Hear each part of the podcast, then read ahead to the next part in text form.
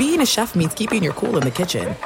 And with Resy Priority Notify and Global Dining Access through my Amex Platinum card, right this way. It's nice to try someone else's food for a change. That's the powerful backing of American Express. Terms apply. Learn more at americanexpress.com slash with Amex. Are you looking for the perfect move-in ready home this spring season? Now's the time to buy at Fisher Homes. For a limited time only, enjoy below market interest rates starting at 5.375% APR, 6.139% APR. With these exclusive lower rates, you can save hundreds on a move-in ready home and start enjoying the benefits of homeownership even faster. Schedule your personal tour with one of our new home specialists at fisherhomes.com and make this spring the season you find your perfect home sweet home. Financing provided by Victory Mortgage LLC, NMLS 461249, Equal Housing Lender.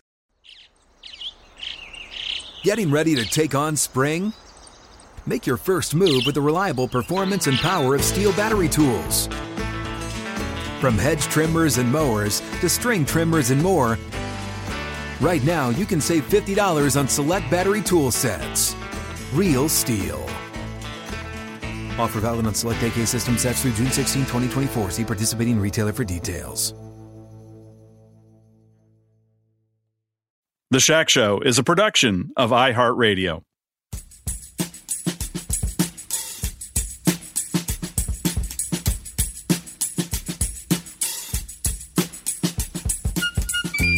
Back on March 31st, the National Golf Foundation sent out its first email letter from their CEO, today's guest on the Shack Show, Joe Beditz, who's been with the organization since 1984, started as a director of research, and he uh, issued a statement essentially laying out what they would be doing. They surveyed over a thousand golf courses, and since then, weekly, they've been tracking data, uh, also some feelings, uh, thoughts from people, kind of covering a wide array, really, of, of uh, I don't want to say random topics, but in a way they are, but in a, in a good way, and trying to understand what's going on with the sport.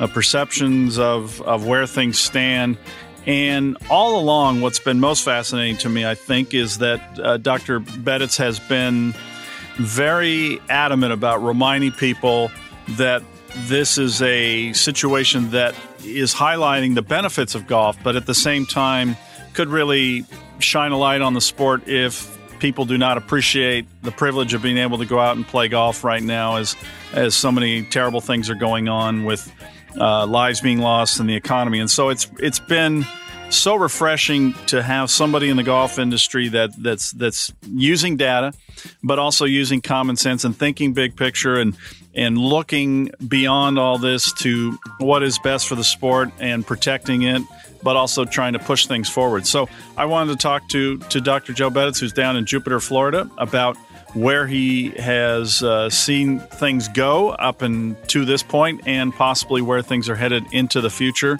I hope you enjoy the discussion. So I look back on my emails and I saw that the National Golf Foundation started tracking things, uh, Doctor, in at the, the end of March. And I'm I'm just wondering if you can kind of set up for us uh, why the, the National Golf Foundation started doing this, and you've been doing every week now with with these uh, phone surveys of of golf courses and I believe of of golfers. It's a little bit of a a couple of coincidences. One, you know, our we have a pretty large, substantial research staff here at NGF, and in our work that we do, much of the work that we do is private and it's commercial work, proprietary to the companies that we work for. And that's, you know, a good, uh, a significant portion of our, of our, of our work lives here at NGF. The other side is doing things to research the game and the growth of the game, et cetera. So when our proprietary or our commercial projects uh, kind of got, got put on pause by our client base, I had a lot of research uh, resources, man, man and women mm. power to you know to apply somewhere. Then, so that was one thing that we had, and then we've got a couple of unique assets. You know, one one is a universal database of golf courses in the world. It started as a database of golf courses in the United States back in way back in 1934 when we got started by the couple of journalists. In fact, that's right, writers. yeah, writers they were in, in Chicago, characters too. Anyway, you know, they published some golf magazines, in fact. Yes.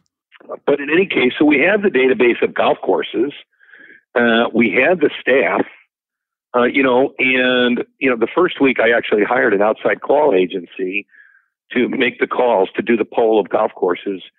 But they came back and they said, well, we weren't able to reach, you know, X number of them. I said, well, we can't just assume that they're closed or open. We have to track them down. So I turned my staff loose on it and they kind of fixed that so that we could definitively say, you know, what was the status of the 1,200 or so golf courses that we called.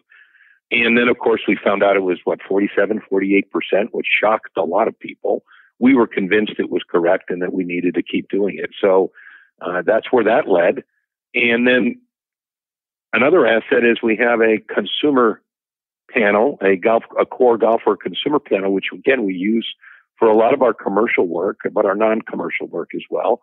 And so we decided to start surveying our panel weekly to see how they were holding up, what their anxiety levels were, how itchy they were to get out and play golf, uh, et cetera, to kind of get into their heads a little bit.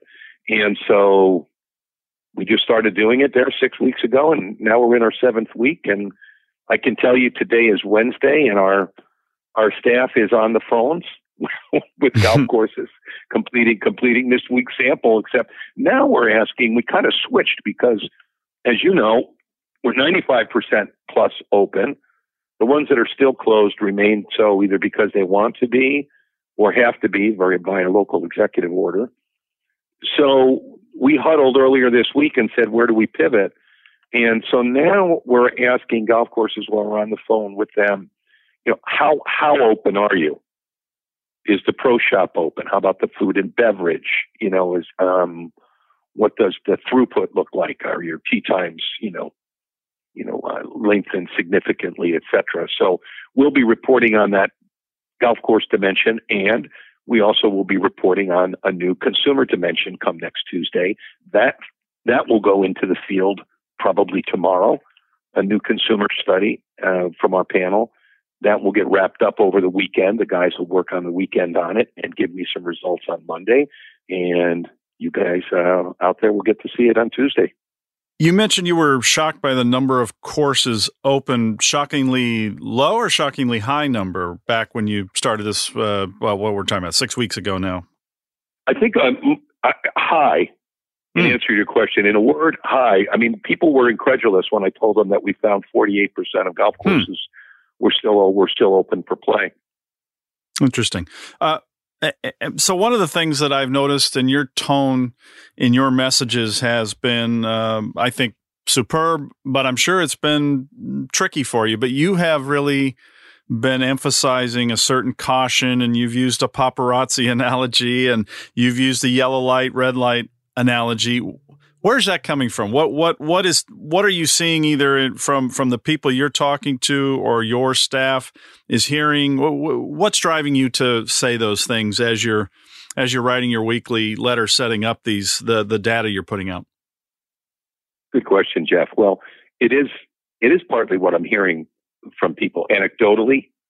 From you know, um, in terms of I mentioned in this past weekend the boards of directors uh, you know, struggling with how to deal with, um, you know, uh, let's say members.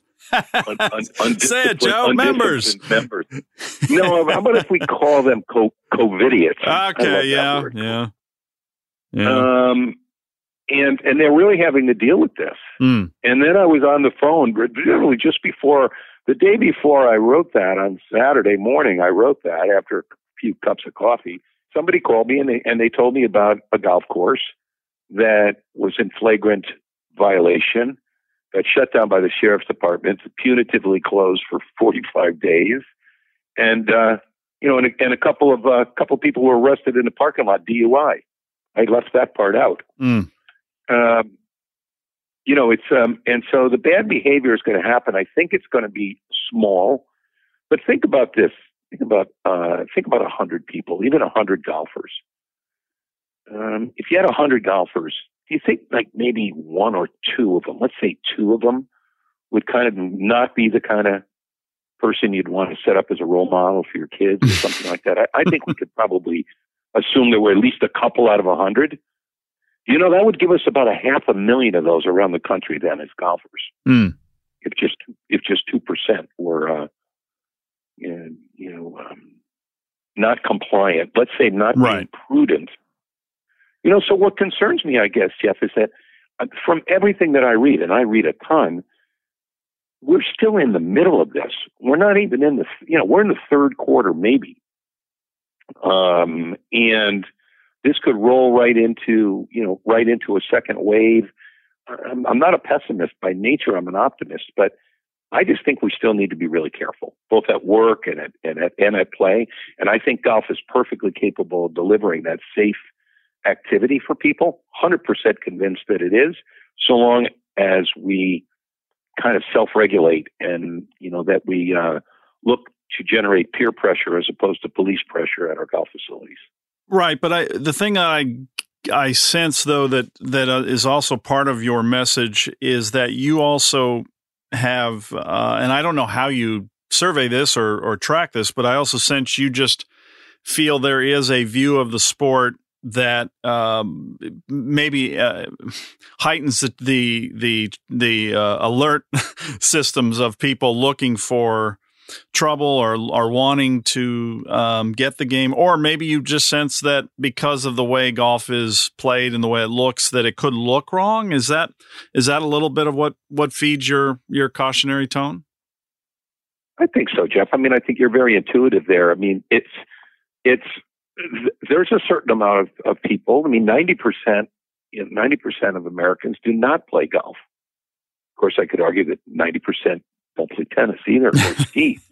but 90% don't play golf. And some of them uh, do carry a, a negative impression. It's not a majority by any means, but they do carry, you know, and, and, you know, kind of uh, proselytize a negative image of, of, of the game. And, it, and it's this whole divisiveness of the, you know, the one or two percenters and the vision of, you know, golf behind the gated, the gated, right. you know, gates and walls when we know, in fact, and NGF is known forever that you know golf is a very democratic game. It's available in all pla- in all places at all price points virtually.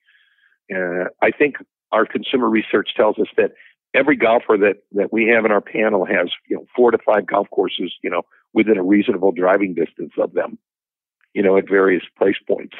Uh, so yeah, I guess maybe I'm a little sensitive to golf being accused of being elitist, uh, although, um, you know, and that, and that we get to go out and, and right. exercise and enjoy our sport when everybody else is shut down. I just think that that's a breeding ground for negativity about the game, which I would hate to see happen. Yeah. Uh, so you mentioned uh, the democratic nature, and, and one of the things that I sense so far, and, and again, we're very early into this, but it seems like this has a potential to be a renaissance or a, um, uh, something that really sparks a kind of a renewal and a sense of appreciation for both the sport, but in particular, public golf. Is that fair to jump to that conclusion, or is it just too early to, to tell in this uh, this dreadful pandemic uh, where things will go? Well, again, I, I love the direction of your love the direction of your thinking. The I do hear anecdotally again from from feedback from the material we're sending out and people writing in and calling saying that they're seeing people at their golf courses that they haven't seen in a long time or ever. That there is there does seem to be uh, a heightened uh, interest amongst some not not any kind of a decline in interest in golf. And so they're seeing more couples golf, they're seeing more family golf um, in the places that have been denied the ability to play. Now that they're open, they're seeing full tee sheets. So I do think that there's there could be a silver lining here in in terms of golf's perception of golf and and participation. Um, you know, we could sure we could sure use that. You know, we won't die without it. I mean, golf's not going anywhere, but it would be nice if more people enjoyed it. That's really what we're all about. More people enjoying the game uh, in the way that they want to enjoy it. Uh, well, let's take a, uh, a quick break here. I'm speaking with uh, Dr. Joe Beditz of the National Golf Foundation, and uh, we'll uh, hear from our sponsors briefly, and we'll continue our chat. There's no distance too far for the perfect trip. Hi, checking in for. Or the perfect table. Hey, where are you? Coming! And when you get access to Resy Priority Notify with your Amex Platinum card. Hey, this looks amazing! I'm so glad you made it. And travel benefits at fine hotels and resorts booked through Amex Travel. It's worth the trip. That's the powerful backing of American Express. Terms apply. Learn more at americanexpress.com slash with Amex. Getting ready to take on spring? Make your first move with the reliable performance and power of STIHL battery tools. From hedge trimmers and mowers to string trimmers and more, right now you can save $50 on select battery tool sets. Real STIHL. Offer valid on select AK system sets through June 16, 2024. See participating retailer for details. Are you looking for the perfect move in ready home this spring season? Now's the time to buy at Fisher Homes. For a limited time only, enjoy below market interest rates starting at 5.375% APR, 6.139% APR. With these exclusive lower rates, you can save hundreds on a move in ready home and start enjoying the benefits of home ownership even faster. Schedule your personal tour with one of our new home specialists at FisherHomes.com and make this spring the season you find your perfect home sweet home. Financing provided by Victory Mortgage, LLC, NMLS 461249, Equal Housing Lender.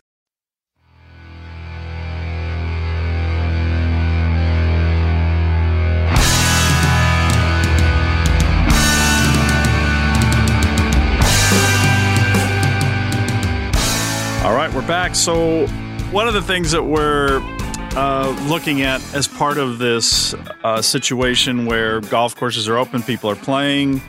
We we do have a few bad apples here and there, but for the most part, the reports are are just sensational. At least that I'm hearing of golf courses behaving well, golfers, everything just uh, being extra careful and sensitive. Uh, so one of the things that's going to be added to that and I don't know how you or if you, if the National Golf Foundation is looking at this or, or is dreaming of how you ask this question, but professional golf may be making a comeback in early June. And obviously it's, it's going to be a cumbersome task to do that. Do you, do you see a lot of correlation between how people see the pro game uh, and connect it with the recreational game? And is that something we need to watch in case – that doesn't go well or it goes really well is is, is there a potential uh, impact on the on the business of golf and the everyday game? Great question. There's let me let me share a couple of couple of thoughts on that. First of all there's there's absolutely no doubt that broadcast golf streaming golf etc uh, enhances interest in the game. It builds interest in the game um, we've seen we saw that throughout the history of golf. The more exposure golf got, the more popular golf got.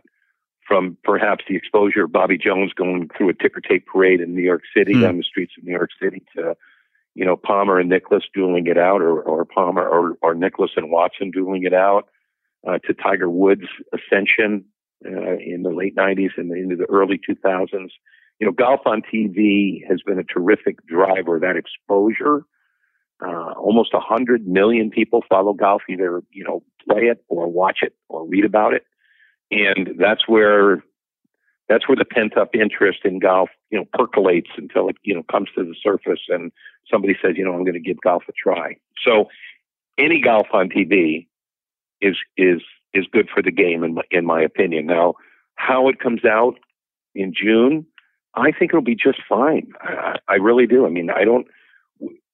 We did do some survey work on this amongst our core golfer panel, and while they would prefer, you know, while golfers would prefer to see, you know, um, an audience, a crowd of spectators, and, and and feel some of that electricity, even even if it's digitally only, they still said that they would tune in and they would enjoy it, and, mm. and that they would they would they would jump on it. And I think everybody's looking forward to the match this Sunday. Coincidentally, Geoff, that golf course, Seminole, is seven miles south of me, due south on the same road. Ah. Right? So it's seven miles south of me. And Medalist the following week is about nine miles due north of me on the same road. So I'm our office is smack in the middle of the two golf courses that are going to be that are going to be featured here in the next in the next two weeks. And you probably can't attend uh, either event, which is fine, by the way. It could be that the invitation got lost. Nah, no, no, no. I think they're being extra safe, which is great. Um, no, they are going to be they are going to be super extra, super extra safe, and I'm Yeah. just pleased uh, and looking forward to seeing some of it. You know, myself. and you, you mentioned doing some some surveying on that. Is that a, a big part of your? Uh, I mean, what what is it that the, that the people who are looking to you for information generally before this? What is it they're wanting to know? And then now in the pandemic, what what is the thing that you're wanting? Uh, people from the golf business are wanting to hear from from you. Well, you know, before before pandemic, you know, people look to us to keep track of you know consumer, you know, consumer sentiment, spending spending habits, you know, inclin, inclination to you know purchase equipment, travel, etc. As I say, we serve we serve the commercial side of the game, and and we are we we our members are all golf related businesses, thousands of them, be they golf courses or be they the biggest manufacturers or the smallest golf course architect. Uh, those are our those are our our constituents from the turf industry and the John Deeres and the Syngentas and um, you know the Toros of the world to you know the equipment manufacturers, et cetera. So you can imagine what they're all interested in, what their consumers are thinking, and what they might do, um, what they might want. So we we dive deeply into that uh, for them, both uh, you know in, in many with many in many different ways, both generally from a macro point of view and also from a very proprietary point of view. You know, by looking at their own and studying their own brand equity, et cetera. So before the pandemic, that's the kind of work we did with the industry, for the industry, everyone, whether they be a client or not. You know, we track golf courses. We track the number of golfers on and off course. You know, we track latent demand or interest in the game. We track spending. Uh, we track media consumption and that kind of behavior. And we report that globally to everyone because anybody in the business of golf needs to have those basic metrics. Right. So what's missing now, pandemic wise, is a lot of that proprietary or private work that's been put on hold as companies, um, you know, wide and wide and far are, are you know cutting back on on all discretionary you know spending. So we understand that, and and we ourselves are doing are doing the same thing. So Did I wander completely off? off no, no, no, no, that, no. That's what I. It, it, it's where I was thinking, uh, kind of where I wanted to keep the conversation going because obviously, I, I, I would sense, and I think it's just too early. But one of the things you'll you'll be really looked to for more survey work after the great work you guys have done so far is is the future, and of course, nobody has a clue where this is going to go. But I, I would assume you said you're doing a lot of reading and, and thinking and, and hearing from people. I assume that's is that part of your role is to to the National Golf Foundation to start thinking ahead and saying seeing some of the trends here and, and where things may go in in the uh, the golf business. I absolutely do.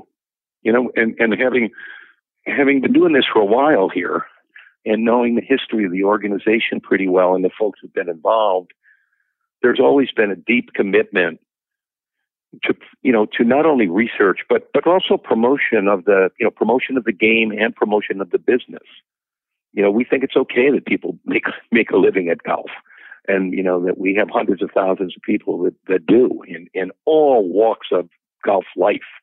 Uh, you know, they count on golf to provide a, you know, put a roof over their heads. So we promote, and we want to promote the game just because we're golfers. And like you, I, you know, I'm all for having more people, you know, i i savor the, the qualities that this game, you know, that this game could provides. I mean, the things that it, the joy that it can give uh, is you know just fantastic. So we do think forward as well, not only with what might happen with golf post virus, but how about if we think about what could happen? Mm-hmm. So, do tell. What do you think? What are you sensing? Yeah, if it's an inflection point, and we have some control. When I say we, I don't mean the National Golf Foundation. I Right. mean you and me, Geoff. That we have some control over over the direction that golf might take in the future. I'd like to plant that seed in your head and have another conversation with you seriously about what are the four or five things that you think would make golf a better game, that would make golf more enjoyable for more people. If you just think about that, I ser- I'm serious invitation to discuss that because I've been thinking a lot about that in the last six weeks, and I've got some ideas. Now, I'm not going to sneak too many of those out or any of them right now, but I will love to talk to you about this, uh, you know, at another at another yeah. time and to hear what you have to think about what would make golf a better game and more more enjoyable for more people. Well, and I think that's one of the tricks in this is you know we have to have those conversations, but you also it feels wrong to be doing that right now, knowing what's going on, and we're still at this point, and and people are dying every day. It feels a little bit feels a little bit uh, uh, slimy, and uh, at least for me. But at the same time, you'd be foolish not to be starting to project out and think. And it seems like in a lot of other industries, trends that we're we're developing now are going to be expedited. Most, not all. Um, and golf yeah. certainly had a lot of things going in certain directions. Do you sense that's kind of the same thing that although this seems so different in some way? I mean, public golf was was was not viewed in a, a, a, good light. There was a concern about the future of public golf, and I I could make a case. I think today that I'm more bullish on public golf than I have been in a long time because of this. Um, is that your sense, though, that that that some of the things that were trending will probably get uh, kicked up a notch or two and and happen even faster? Well, a couple of thoughts. First of all, I think we're going to limp out of this. We're not going to run out of this. Yeah. I think we're going to limp out of it. I think as a as a national economy, we're going to limp out, and I think as golf economy, it's not going to it's it's not going to be, I think, a really fast recovery, but it will be a recovery. You know, I mean, the American economy and, is going to come through this, and we're going to come through it, and there is another side, and we're going to be, you know, looking forward to getting there but I don't think it's going to happen, you know, quickly, and, and I don't think the economy is going to recover in a V type shape. I think it's going to be a U, and the question is how deep and how wide is the U? And now the trends in the game itself, you know, um, I think there were some positive trends happening from a public golf. Oh yeah, you know, yeah, from there a were. public golf point of view. Yeah. You know, you know, there's only one category. We we look at golf courses, Geoff, in three ways. We look at we look at them in three categories at Daily Fee, which is a public golf course owned privately by somebody or some people, private, be it owned by the members or owned by a corporation, doesn't matter, it's private, and then municipal. And municipal golf is it's, it's a term that goes back way back into into the 30s and 40s. In fact, there's a there's a book sitting near my office here that and the title of it is Municipal Golf, hmm. a guide to operations published, by the way, was published by the NGF in 1955. Wow. Yeah, we, have been very involved in municipal golf throughout the throughout the history, and throughout since we were formed in the 30s. But you know, the point on on municipal golf is it's the only category of golf courses over the last 15 years that has gotten larger, not smaller. Hmm. You know, with the closures that we read about, golf course closing, these these closures, which we carefully track, by the way, uh, this is a natural market correction. But the one category from the municipal daily Fee and private, municipal is the only category that's the same size or slightly larger than it was when this correction started 14 years ago. Hmm. Wow. 2,500, about 2,500, by the way, 2,500 and a few. So, and you'd be, uh, you, you've been, you do track that. I mean, I just saw two courses in Dayton out of three closed. Um, yes and and you know you look at a situation like that and again i read it i understand these were issues coming uh, for a long time but then you also think wow what's going on right now? Those two golf courses might be seen in a different light in that community i would think um, but maybe not. They just yeah. were fundamentally broken and as you say it's part of the correction. I think it is. I mean we actually we we've worked with hundreds of communities. In fact, Dayton was one of them. We we have consultants that work with the cities and with their with their golf divisions to try to help them figure out the market and where they fit into the market. And you know, we were a little bit surprised by Dayton that uh, because we didn't recommend that they go quite that far. But obviously, you know, the city has its own financials to worry about, and that's part of what's driving it. Probably the market was definitely part of it. My guess is is that the, you know, that the city's finances drove, you know, uh, drove another part of it. Uh, but there's still plenty of golf there. I have mm-hmm. to tell you that. There's okay. no dearth. I mean, and, and the rounds played won't suffer in you know in the Dayton market because those courses closed. Um, but we are we are sorry to see them go. But but you have to be somewhat Darwinian about this in your thinking. Sure, sure. Um, let me take one quick break again uh, here, and sure. we'll uh, wrap up this chat with a few uh, general questions with uh, Dr. Joe Beditz. This is it. We've got an Amex Platinum Pro on our hands, ladies and gentlemen. We haven't seen anyone relax like this before in the Centurion Lounge. Is he connecting to complimentary Wi Fi? Oh my, look at that, he is! And you will not believe where he's going next. The Amex dedicated card member entrance for the win! Unbelievable! When you get travel perks with Amex Platinum, you're part of the action. That's the powerful backing of American Express. Terms apply. Learn more at americanexpress.com slash with Amex. Getting ready to take on spring? Make your first move with the reliable performance and power of STIHL battery tools. From hedge trimmers and mowers to string trimmers and more, right now you can save $50 on select battery tool sets. Real STIHL. Offer valid on select AK system sets through June 16, 2024. See participating retailer for details. Are you looking for the perfect move in ready home this spring season? Now's the time to buy at Fisher Homes. For a limited time only, enjoy below market interest rates starting at 5.375% APR, 6.139% APR. With these exclusive lower rates, you can save hundreds on a move in ready home and start enjoying the benefits of home ownership even faster. Schedule your personal tour with one of our new home specialists at FisherHomes.com and make this spring the season you find your perfect home sweet home. Financing provided by Victory Mortgage LLC, NMLS 461249, Equal Housing Lender.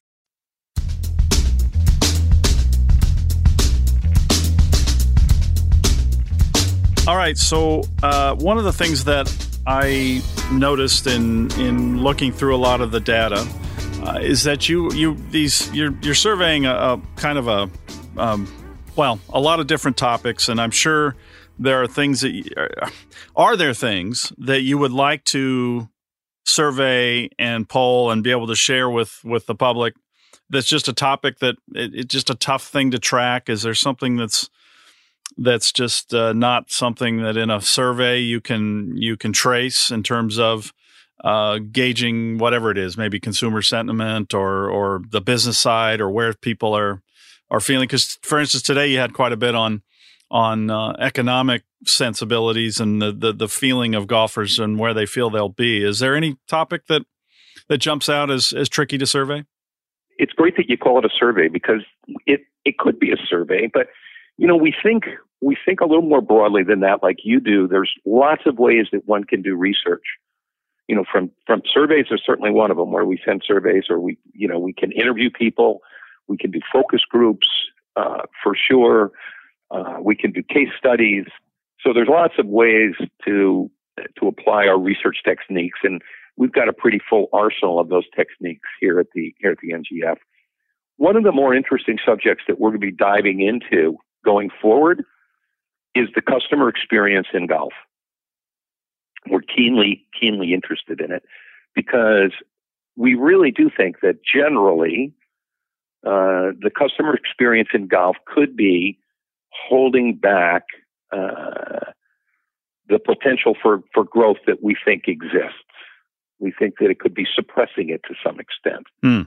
And so we're going to be studying the customer experience. And I'm not talking about the, some of the wonderful places, Geoff, where you and I, you know, have the good fortune of being able to play. I'm talking about the, you know, everyday golf course and, and what a, a golfer experiences, let's say an infrequent or casual golfer or a new golfer experiences when they, uh, w- when they go to that business and how they how well how warmly they are received.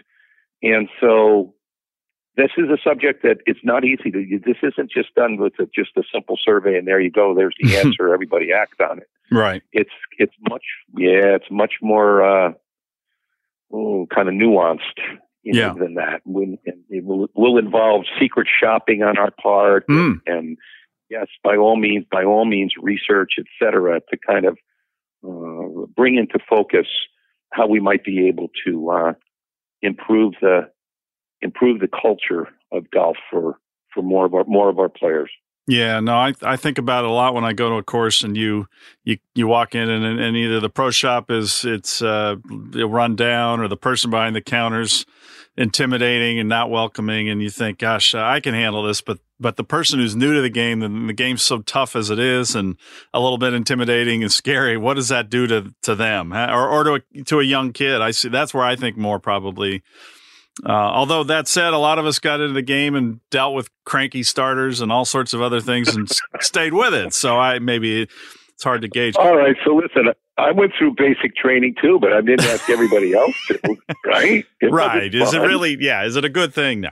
It was hell for six weeks, but I came out a better person. Yeah. But I think we could make it easier, to be honest with you. I think we could make it a heck of a lot more fun, and I think we can uh, have a have a higher conversion rate from you know from interest in golf to trial. In other words, people say they're going to give it a try to conversion, and when that when that sequence happens right, when that launch sequence happens properly, I'll tell you, we've our research has shown that people can become totally fanatical golfers, completely hooked, you know, in in a period of months.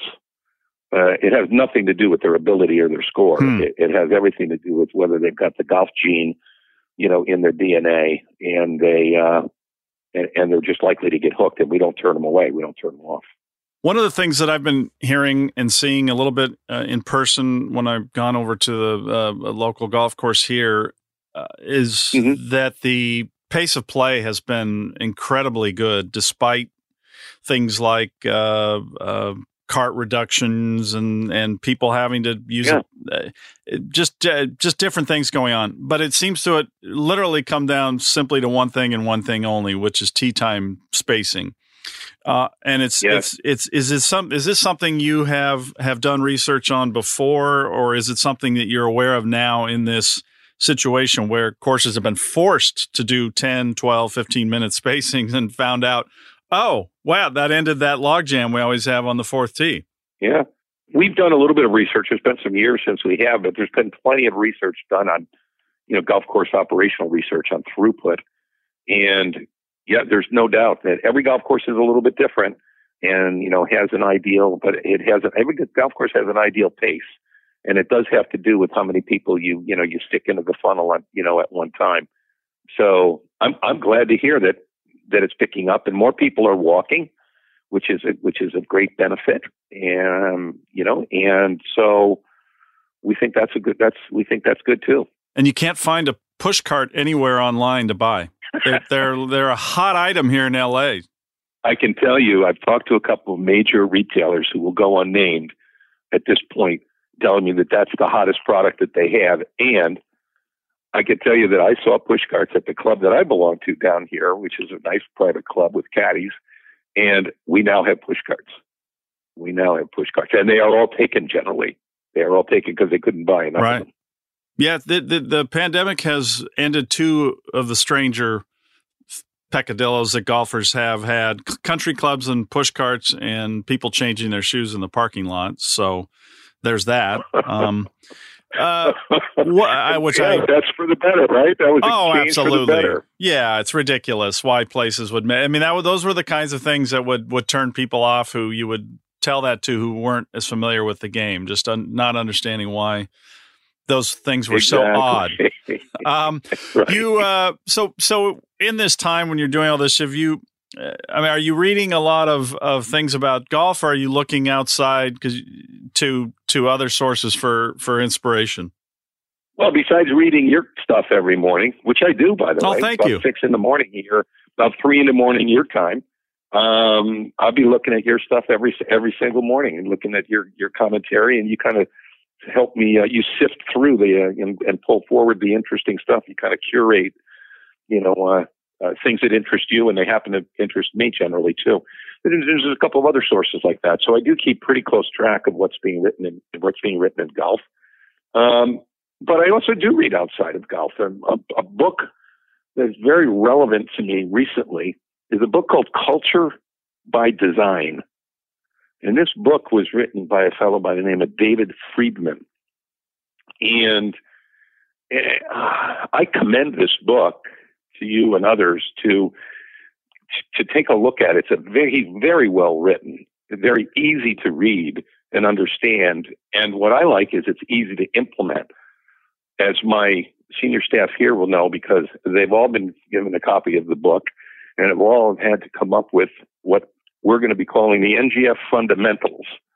These are the fundamental things that drive that drive our behavior here at the National Golf Foundation. Not just the, the, the, the things on the wall that we all have, those mission, vision statements, but these are the actual behaviors that'll be that are going to be uh, reinforced here at, at NGF. And as I got to thinking about how NGF's culture could improve, even though it's fantastic right now, it could still get better. I've been thinking about how the culture at our golf courses could improve. Mm. And how how when somebody walked into that place, it was like walking into a Chick fil A. Mm. By the way, one of my top recommendations we need to be hiring more people from the Chick fil A stores and putting them behind the pro shop counters. Uh, and we need to get our golf pros out onto the driving range, identifying new golfers, which mm. is pretty easy, by the way. You and I can do it, and giving them little quick mini lessons to uh, and yeah. encourage words of encouragement. But anyway, culture by design is something that I've read that I think is a great uh, is a great thing for us to be thinking about, and um, you know maybe maybe the subject of another conversation one day. Yeah, no, absolutely. You you do sense that that, that the great places in the game there is a culture uh, and and a, a, mission that's that's you just feel it when you when you're there, and other places you don't, and and a lot of those places survive because they're uh, in spite of their culture because they're well located or it's a good design or it's affordable.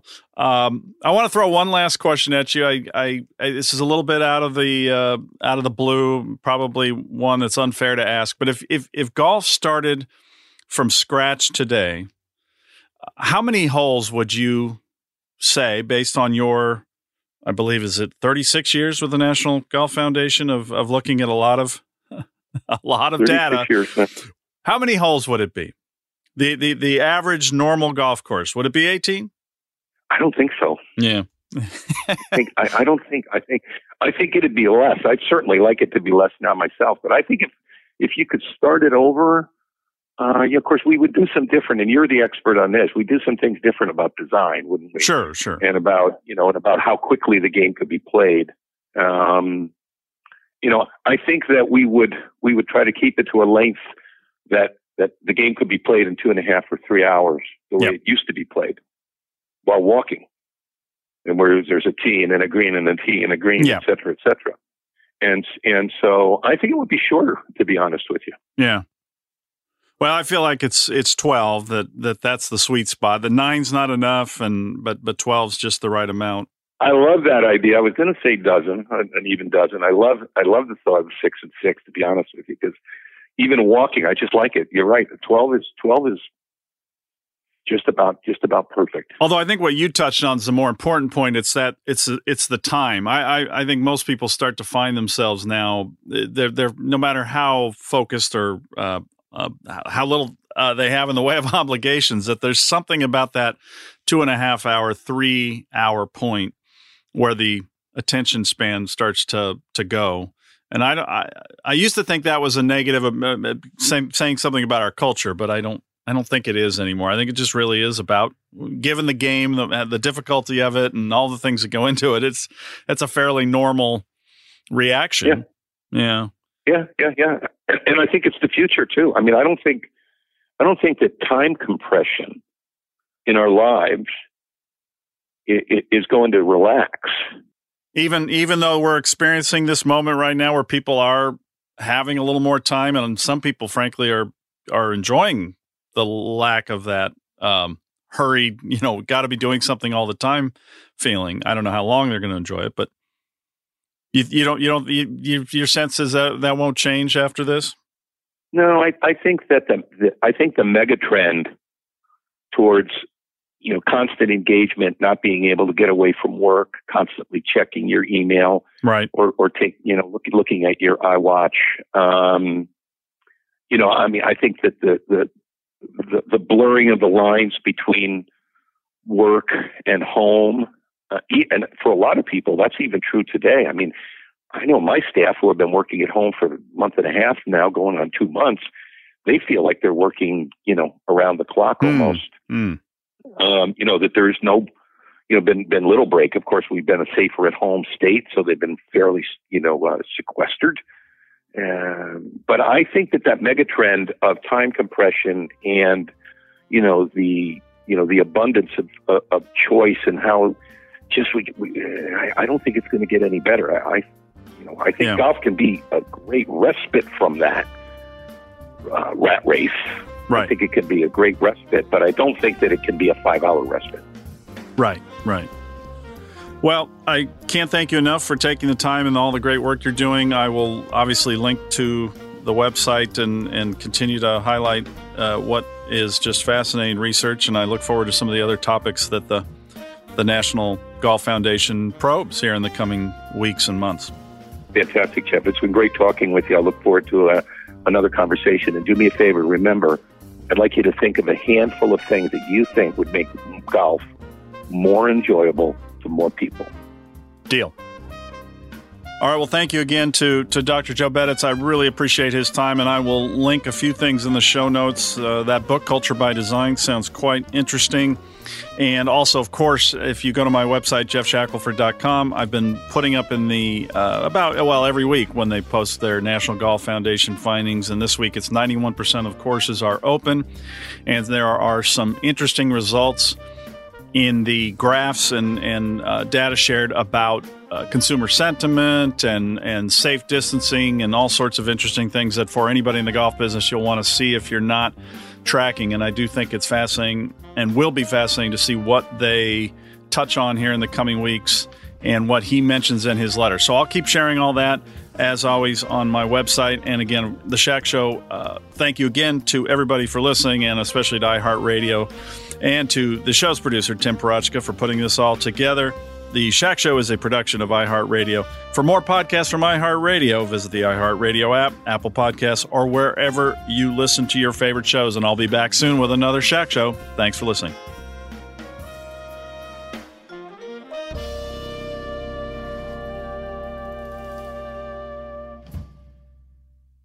There's no distance too far for the perfect trip.